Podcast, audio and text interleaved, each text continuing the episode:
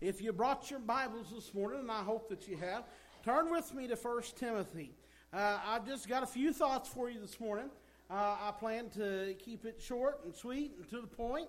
Uh, and so, anyways, 1 Timothy chapter 3, verse 16. Uh, I want you to notice that uh, as we look through this, that uh, you see that reoccurring, chapter 3 and verse 16. So many books of the Bible is an important verse. And of course, the Christmas program that the kids uh, shared with us is, you know, about Christmas. What I'm going to preach to you about this morning is about Christmas. Uh, you all know that next Sunday uh, is Christmas. And so, anyways, um, uh, I guess this is as good a time as any to make an announcement. And I'll, what I wanted to mention is next Sunday, it's Christmas. We're having service Christmas morning. We're not having Sunday school, but we're having regular worship service 1045. Now, if you've been watching the weather, you know that there's bad weather in the forecast, and you know it's supposed to be cold, and if it snows, it's not going to melt off before Christmas. But listen to me. You do not have to get up next Sunday morning and wonder if we're going to have church.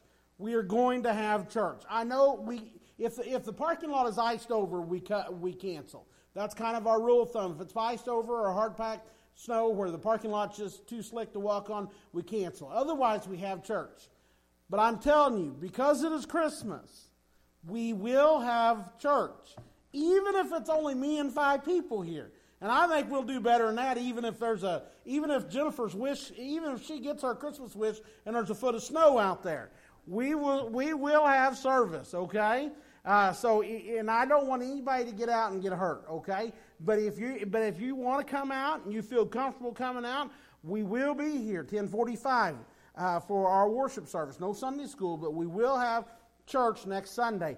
I just cannot imagine, and I know there's churches that'll cancel and things like that. They always do, but I cannot imagine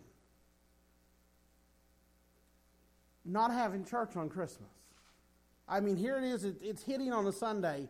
I, I mean, it is the birth of Christ. I mean, it's why we do what we do. It is the greatest event in all of history. Let, let me read to you my scripture here before I get started preaching. Uh, 1 Timothy chapter 3, verse 16. And without controversy, great is the mystery of godliness. God was manifest in the flesh, justified in the spirit, seen of angels, preached unto the Gentiles, believed on in the world, received up into glory. There's a lot packed into that verse. Will you bow your heads with me? Heavenly Father, we just humbly come before you one more time here this morning. We thank you, Lord, for the uh, for the all the blessings you poured out on us. We thank you, Lord, for the roof you put over our head, the nation that we live in, the freedom that we have to gather here. We thank you, Lord, for each one who's come out this morning. Uh, Lord, every breath that we draw, it's a gift from you and a precious gift it is. But we thank you most of all this morning for your son, Jesus. Lord God, that you sent him and give him so that we might have life, have that life eternally and abundantly. God, let us not take that for granted. Let us treasure that for the gift that it is. Let us remember as we are in entering into this and going into this or into this Christmas season, getting ready to celebrate the birth of Jesus next Sunday. God, let us not forget the reason that we celebrate and what it is that we're celebrating. Let us not forget so soon how precious the gift is that you've given. Lord, my prayer as we go forward this morning is that you would impress yourself upon the hearts of each and every one that is here. Lord, my prayer is, is that you would move in a mighty way. God, that you that your presence, your spirit would be felt. God, that you touch the hearts and the souls and the minds of each one that is here this morning. God, my prayer is, is that you'd move in a mighty way and do what only you can do here this morning. And we'll give you all the glory for it. Lord, if there's any here that doesn't know you, any that are lost and undone, any that's come for the wrong reasons, any, any that's just not sure where they stand with you, Lord, let today be the day that they would repent and get things right with you before it's everlasting too late. Lord, that's the most important thing in this life is our walk with you, our relationship with you. Do we have one?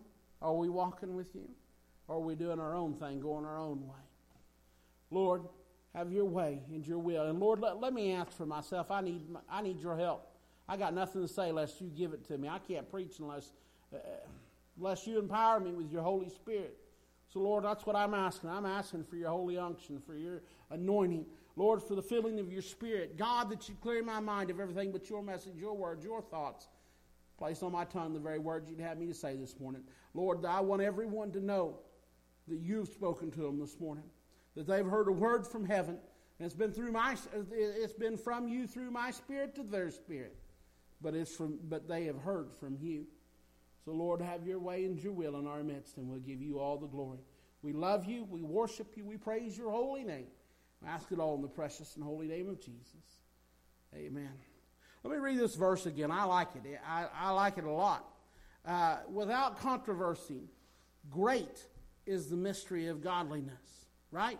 Without, controversy, without doubt, great is this mystery of godliness that has now been revealed to us. And it goes on and it says, God was manifest in the flesh, justified in the spirit, seen of angels, preached unto the Gentiles, believed on in the world, received up into glory. You know, Hebrews chapter 1 and verse 11 tells us that Jesus is the express image of God. Colossians uh, chapter 1 and verse 15 talks about the Son, talking about Jesus, excuse me, who is the image of the invisible God. Without doubt, God appearing in the flesh is the greatest event in all of history. Listen to me. Without doubt, no question, without controversy, the greatest event in all of history is God being manifest in the flesh, right? The birth of Jesus Christ. That is the greatest event. Now, I don't mean, don't misunderstand me. I don't mean to take anything away from Easter and the resurrection. I don't mean to downplay it. I don't mean to take anything away from it. But I want you to have everything in its proper perspective. The resurrection is the infallible proof of the birth of the Messiah. It is the infallible proof, right? The, the, the will not fail proof that Jesus is the Christ. He is the Messiah. He is the Son of God, right? It is the absolute infallible proof that He is the Messiah, the one the prophets of old spoke of, the one born King of the Jews. And see, the resurrection confirms that. The resurrection confirms that the birth was for real. The resurrection of Christ, the, which is by many infallible proofs, it says in uh, Acts chapter 1 and verse 3, right? It is the proof that Jesus was who he said he was that he was authentic. Right? That all the prophecies of the Old Testament are fulfilled in this Jesus of Nazareth. So hear me, so that we have our perspective right on this. The birth of Jesus, the birth that we're getting ready to celebrate one week from today, that the children spoke of and, and, and taught us about this morning, the birth is the event the resurrection is the undeniable proof of the reality of the event. Do you see what I'm saying? The birth is the event, the resurrection is the undeniable proof of that event that Jesus is the Son of God, that God is uh, manifest in the flesh, right? That Jesus is the express image of God, right? That, the, that Jesus is the Son of God who is the image of the invisible God. The resurrection is the confirmation, but the birth is the event. That's where we come up with our word Advent right? Maybe you've heard that before Advent, right? Advent, if you look up Advent in the dictionary, right? If you just get on your phone use the dictionary that, uh, that's on there and you look up the word Advent, it means the arrival of something or someone notable, right? just generically. The word Advent means the arrival of something or someone notable, of note. The birth of Jesus is the Advent, right? Greatest Advent ever, He is the Advent. And in, Christianity, when we're talking about Christianity, that's the first Advent. He is the Advent. So the birth of Jesus is the Advent. And when Jesus comes back, that will be the second Advent. So the first advent is the birth of Christ. The second advent is still in the future, and that is the return of Christ. The first coming, right? What I'm trying to say here is the first coming is the central most point in all of history. Think, just reason this out with me for a minute. Think about all this for a minute. Our forefathers, right? The ones that went before us, they understood this. Just look at how we keep track of our years, right? Right now, this is the year 2022 AD. Now, I was taught as a child to remember BC and AD this way. I was taught BC, uh, you know, meant before Christ, AD meant after death, right? Actually meaning after the crucifixion of Jesus. If you actually look it up, um, actually BC does stand for, that's literally what they intended, that's what it stands for, before Christ. But AD actually stands for um, a Latin phrase, uh, it's Anno uh, Domini, which means in the year of our Lord. The purpose of this BC, right? You've heard, you know, you know, 700 BC or 500 BC, or what we have now, like this year is 2022 AD. The purpose of this BCAD dating system is to make the birth of Jesus Christ the dividing point of world history. Have you ever thought about that? That's where it hinges. That's where you go BC or you go AD. That's where you go before Christ or in the year of our Lord. Now, it, it's funny to me. In one hand, it kind of aggravates me. On the other hand, it kind of makes me laugh but there's been a movement in recent years to change BC and AD to change them to BCE and CE. BCE standing for before the common era, and CE standing for common era. But the thing that make I mean that aggravates me that they want to change that, but it makes me laugh because they're really not changing anything because the very thing that divides it between BCE and CE is still the birth of Jesus. Glory to God. Hallelujah. They can try to take him out, but they ain't going to. Listen to me. Time is a created thing that God created in the beginning.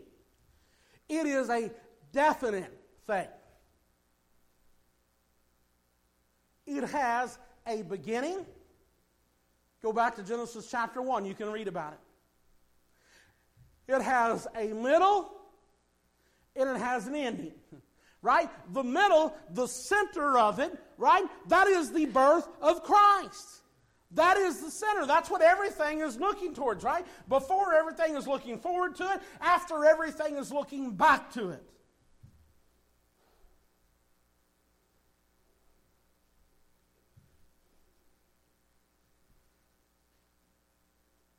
And it has an end. That's that second advent. Listen to me.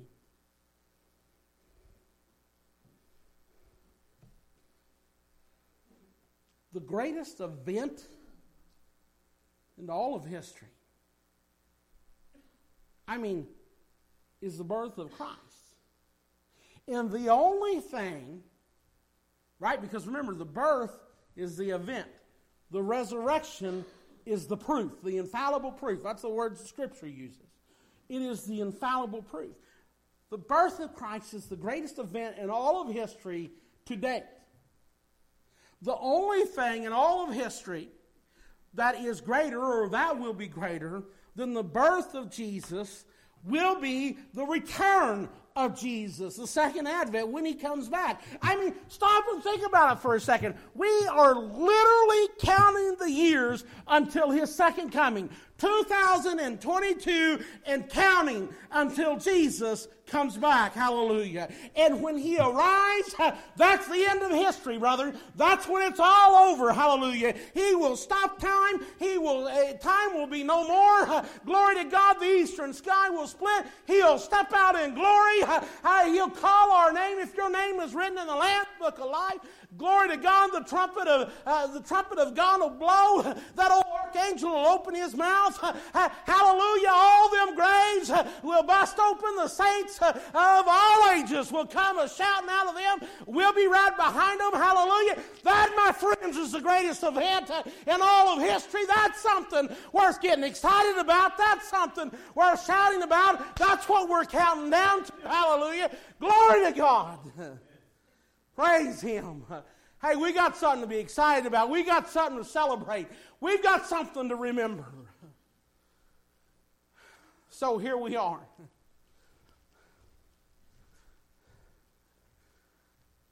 Looking at the greatest event in all of history, counting down to the only thing that will be greater than that. So, Here's what I want to say to you, and I know it's time for me to stop. Is I want you to keep in mind this Christmas that you're not celebrating family. We get together with family, and we have a good time with family. And we love our family, and we enjoy our family. But we are not celebrating family. When, when, somebody, when you hear somebody say that, they're wrong. Period. We're not celebrating family. You hear people talk about Christmas is about a giving spirit. As Christians, we should have a giving spirit. And man, Christmas is a good time to show how thankful for, that we are and to be very generous and very giving. But that's not what we're celebrating. We're not celebrating family. We are not celebrating a giving spirit or anything else like that. You see, what we are celebrating is the greatest event in all of history today. When God Himself humbled Himself and took upon Himself the form of a servant and was born in a stable with a manger for a crib. I, I, know I need to quit, but let me read to you one last set of verses um, Philippians chapter 2 and verse 5. I just want you to hear this and, and, and think about think about the birth of Christ. Think about what I mean this is the image of the invisible God. This is God manifest in the flesh. Think about what it is He done. Uh, Philippians chapter 2, verse 5 says, Let this mind be in you, which was also in Christ Jesus, who being in the form of God, thought it not robbery to be equal with God, but made himself of no reputation, and took upon himself the form of a servant, and was made in the likeness of men, and being found in fashion as a man, he humbled himself and become obedient unto death, even the death of the cross. Wherefore God also hath highly exalted him and given him a name that is above every name, that at the name of Jesus every knee should bow, and of things in heaven and things in earth and things under the earth, and that every tongue should confess that Jesus Christ is Lord to the glory of God the Father. This passage of Scripture speaks of both his first coming, that first advent, in his second coming, the one that we're counting the years to, second advent. And it alludes to the differences in the nature of those events. You see, the first time he came, he came very humbly. I mentioned born in a stable a minute ago, and if you want to know more about that, come to our Bible study on Wednesday night. We've been talking about that. The point is, the point of all that is, is he wasn't born in the best room they had to offer. He was born in the worst. Very humbly. But the second time that he, that he will come, that he comes, he will come gloriously. The first time he came as a baby in a manger. The second time he will come as, a, as King of Kings and Lord of Lords. The first time that he came, very few noticed. Right? There's a few shepherds that the angels told about that come and saw him. There's the wise men that the kids talked about here this morning that come later and saw him. But, but for most of the world, it went completely unnoticed. The first time he came, few noticed. But the second time that he, that he comes, when he comes back, every eye shall see him. Hallelujah. The first time that he came, as you go through and read all of the, the, the Gospels, you'll see the first time that he came, few actually acknowledged him as king. But the second time, when he comes back, everyone will acknowledge him as king. That's why every knee shall bow, every tongue shall confess to the glory of God the Father. So as Jennifer comes for a song of invitation, let me leave you with this. The only question that's left to be answered is when will you recognize that the king has come? When will you acknowledge him as king? Now? While there is still time? Or later? When it's too late? That is the question that you've got to ask yourself. And that is the question that every one of us must answer. When will you acknowledge Him? When will you give Him His proper due? When will you acknowledge Him as King and as Lord? Will you do it now? Right? I, I would say the same is still true. Few. Few notice, few accept. But there's coming a day when everyone will acknowledge, everyone will realize. So when will you? Will you stand to your feet? I want to open the altar and I want to give you an opportunity to come this morning. Spirit of God dealing with you. If you've got a need, if you've got a burden, would you come this morning? Uh, God dealing with your heart about something, something you need to pray about, come on. Uh, maybe, maybe Holy Spirit's been speaking to you this morning, been dealing with your heart. Maybe you know you're not where you ought to be. Listen to me, you'll find no better time than if you'll come and acknowledge Him now and confess Him as Lord and Savior. Listen to me. You want to have the greatest Christmas that you've ever had? Listen to me. The first one acknowledging Him and recognizing what it is that we're celebrating, it don't get no better than that. So if God is dealing with you, and the Holy Spirit is drawing you, would you come this morning? Would you come?